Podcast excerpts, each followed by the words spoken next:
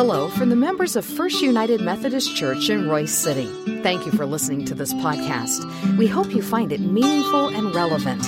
You're invited to join us for worship anytime, and you can learn more about our worship options, location, and small group opportunities by visiting our website, fumcroysecity.org. Today, we hear from our pastor, Reverend Chris Everson.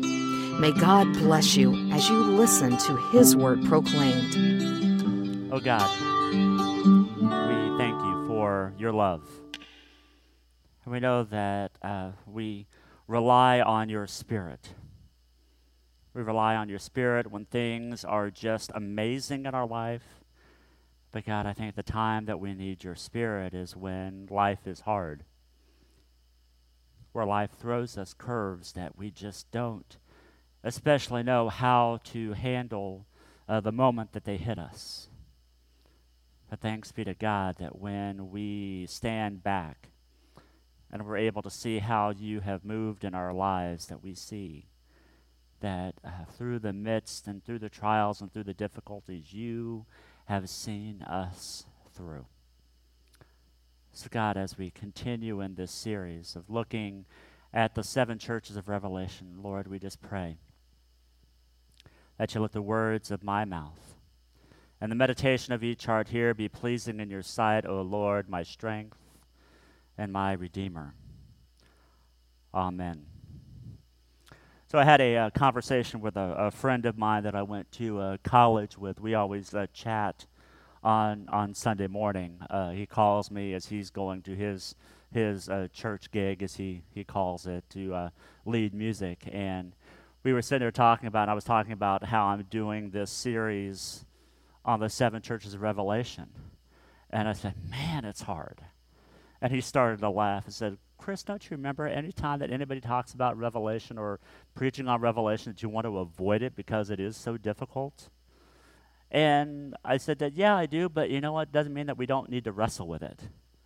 And uh, we need to wrestle with all of Scripture because there's, there's difficult stuff in, in Scripture all the way through it. And there are things in the Bible that we just have to just stop and wrestle. And, and the whole book of Revelation is that way.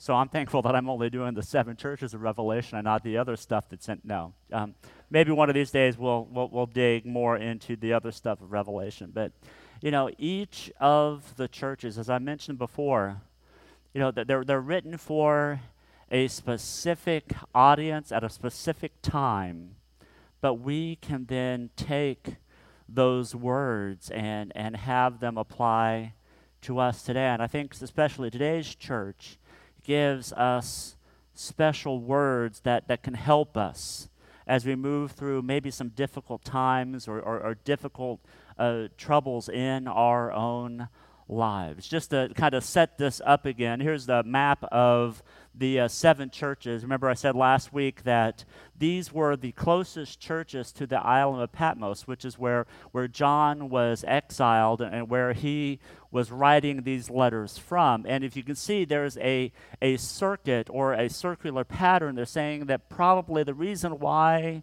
this, these letters were written to these seven particular churches is that they were all a part of this, this mail route, if you will, or a way that things got uh, distributed around that area. First, starting at Ephesus, which was a, a very important city, and then it moved around to uh, the other seven churches, and then most likely, as after they hit Laodicea, they would come back to Ephesus to pick up more stuff or, or whatever, just to close the circus. One of the writers that I was reading this past week just gave me something interesting to think about was that when they started this journey from Patmos to, to, uh, to send the letters around, there were seven uh, guardians of these letters.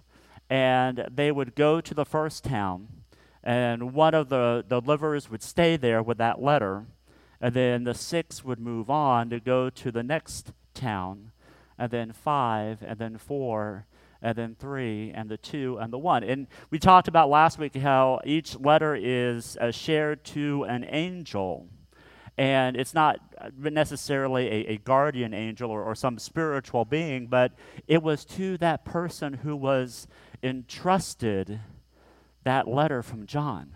That person who was given that letter to share with this church to give a, a particular message. And that, that gives a, a better picture. You know, one person really entrusted with this message from God, from, from John, which was really a message from Jesus. Now, we move on to the second church, uh, Smyrna. Smyrna was uh, uh, one of those three churches between Ephesus, Smyrna, and Pergamum that were in battle or in, in, in competition to be the best city in Asia Minor, or the best place. If you saw on the map, you could see how they were kind of close to, to the sea. So they had access to, uh, you know, the water, and it was both port cities. But each of those three cities tried to outdo themselves, and and the way that Smyrna tried to outdo the other two churches was who they had allegiance to. Uh, Smyrna was uh, was built about 135 BC, one of the re- reports say, but then in 7 BC, the entire city was destroyed. But then in 3 BC, it was, it was built back up again. And in the midst of that being built back up again, they, they held their allegiance to Rome. And, and they built this, this strong connection to Rome, so strong that it became a place where a lot of these temples started to be built up. There was a temple to Zeus. And, and the most important temple that was built was to the Greek goddess or the Roman goddess Roma, which was the, how the city Rome was named. So they, they, they worshiped Roma and, and they did everything they could so that they could become the favorite city of Rome. And, and in the process of, of becoming Rome's favorite city, they, they were to do other things too. One of the places that, that they said that was important in Smyrna was that they said that Homer, the, the person who wrote the Iliad and the Odyssey, that that was his hometown, that he was born there. So there was a Homerorium. I don't know if I'm saying that right, but it's something, something close to that. But it was a place where it paid honor to Homer.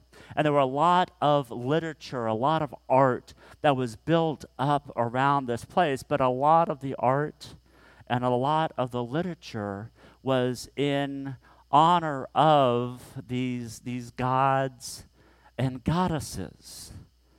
And this is the place where Paul decided to plant a church. Now, we don't see anything written in the Bible about Smyrna, but what we probably understand and think is that when Paul spent his time in Ephesus, he used time to travel the 35 miles, if you will, up the coast to Smyrna, and he started this church where there was all of this ungodliness, all of this idol worship, all of this, this stuff that he brought in this counterculture movement of a person named Jesus Christ who came not just for those who were in Israel, but for the whole world.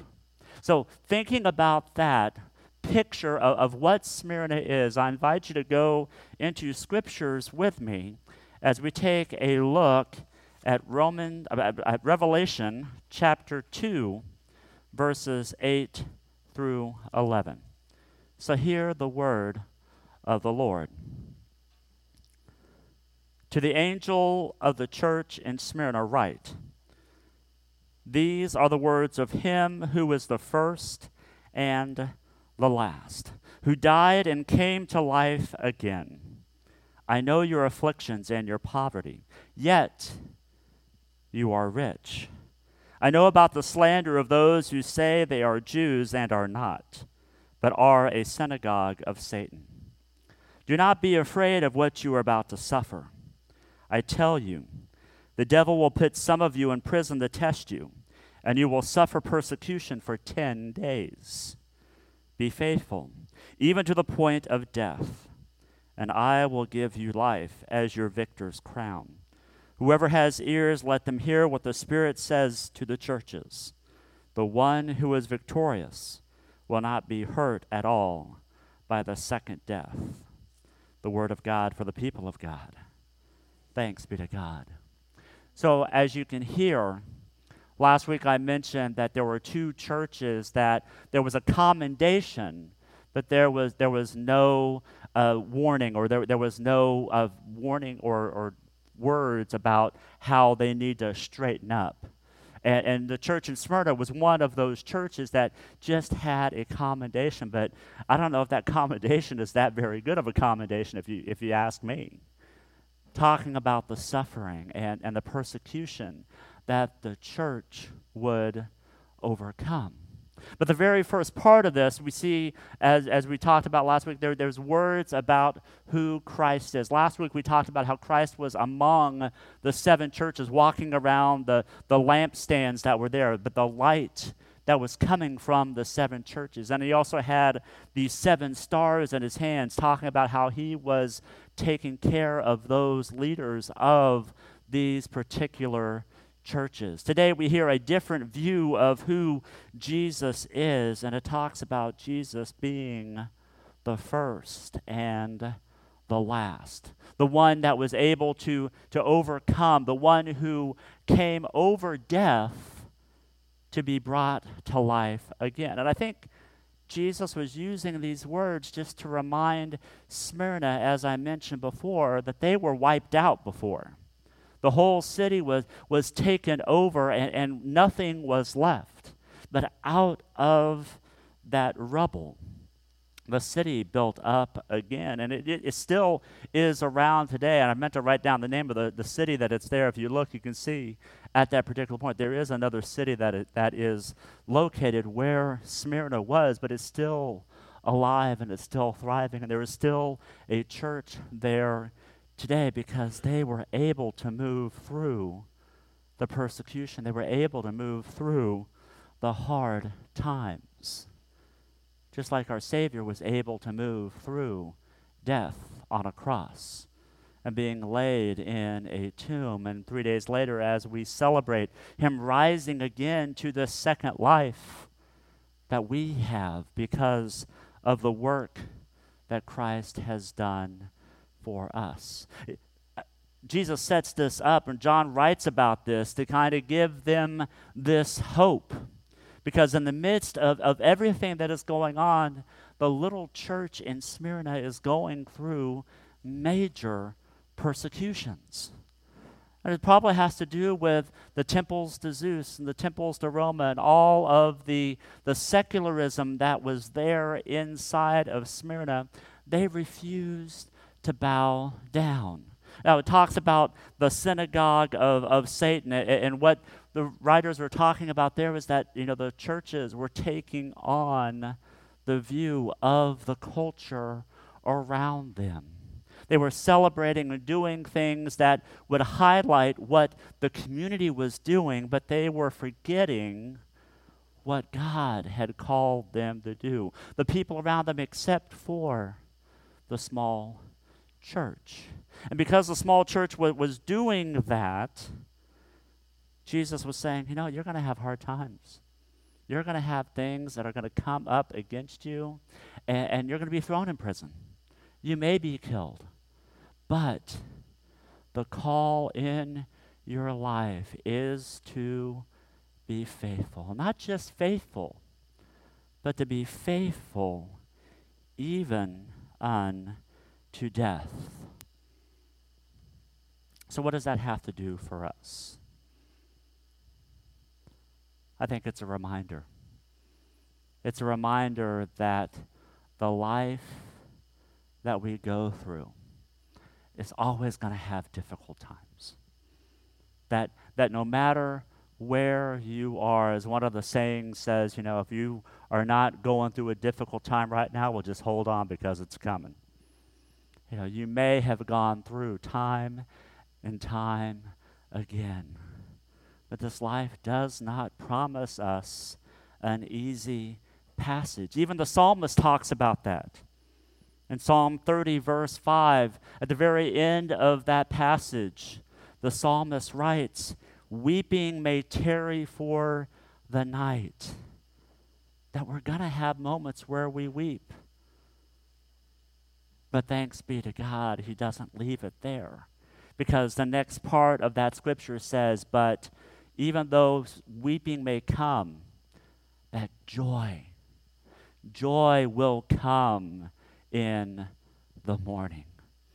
And I don't know about you, but there are times in my life where I just need to hold on to that fact that even though there may be hard times in my life, I know that joy will come in the morning. Jesus talks about how their suffering will last for 10 days. And that's not just a, a, numerical saying that once 10 days is over, it's done. But what it's telling us is that the suffering that we have is short lived. It may be 10 days, it may be three months, it may be a year, but if we think about the span of our entire life, it really is just a short moment. There is a morning, though, where sun, where the sun will rise again, and we can see God's glory and goodness once again. I know I talk about Facebook kind of regularly. There's a lot of things I hate about Facebook, but there's a lot of things that I love about Facebook. I love Facebook memories because I can see where there was devastation or, or harm or, or trials in somebody's life. But then as I look a year later, or two years later, or three years later, I can see how God has moved through those difficult times and has made something beautiful come of that. I have seen where where people have struggled, where people have have come under uh, difficulties in their lives, but that was a testimony of their faithfulness about how God was able to use those moments to bring joy.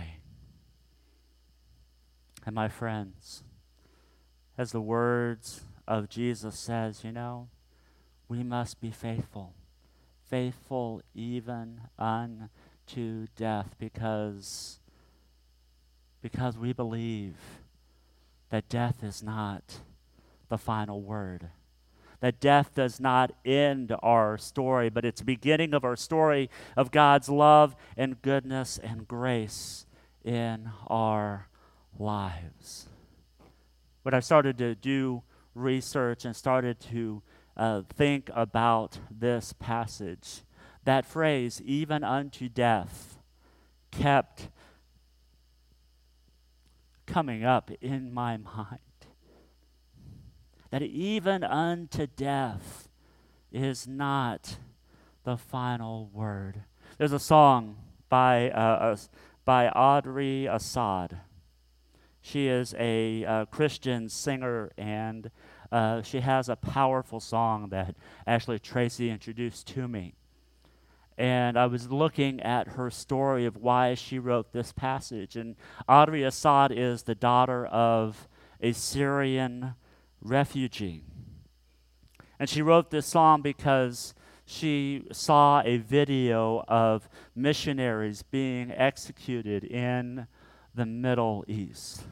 And, and that tore her heart to see that these people who were being faithful to, to God's calling were being executed because of who they claimed was their God. And then she started to think about how we as Americans think about security and how security is the, the most important thing that we try to strive for. And she wrote these words. She said, I think we in America, as Christians, have national security as individual priorities, which is negative to the gospel. Not that we should invite danger, but we as Christians need to live as a countercultural witness. Jesus didn't involve himself in militaristic issues or the physical deliverance of his people. He did something bigger, and he did something more radical. He liberated our hearts, and he was meek. He accepted the degrading of the culture, and he took it, and he loved it, and he loved us. I find when Jesus says, narrow is the way and few find it, he's talking about believers. Even within the fold, few will take up their cross and follow him. And what I believe she's saying is there is that, you know, we as as humans, and I know I'm talking more about myself than, than you, we want to avoid pain. We want to avoid those, those difficult moments in our lives. We would much rather do everything we can to be safe and secure. But the fact of the matter is, you can't buy safety and you can't buy security. That there's always going to be something losing a job, finding a, uh, a condition or a medical issue. Maybe children who are, are walking away from the faith. There's always going to be something that is going to rock you to the core. But the words that Audrey writes and what she's talking about is that, you know, even unto death, I know that there is a God who loves me and cares for me, and who wishes and wants the best for me, and I will follow him.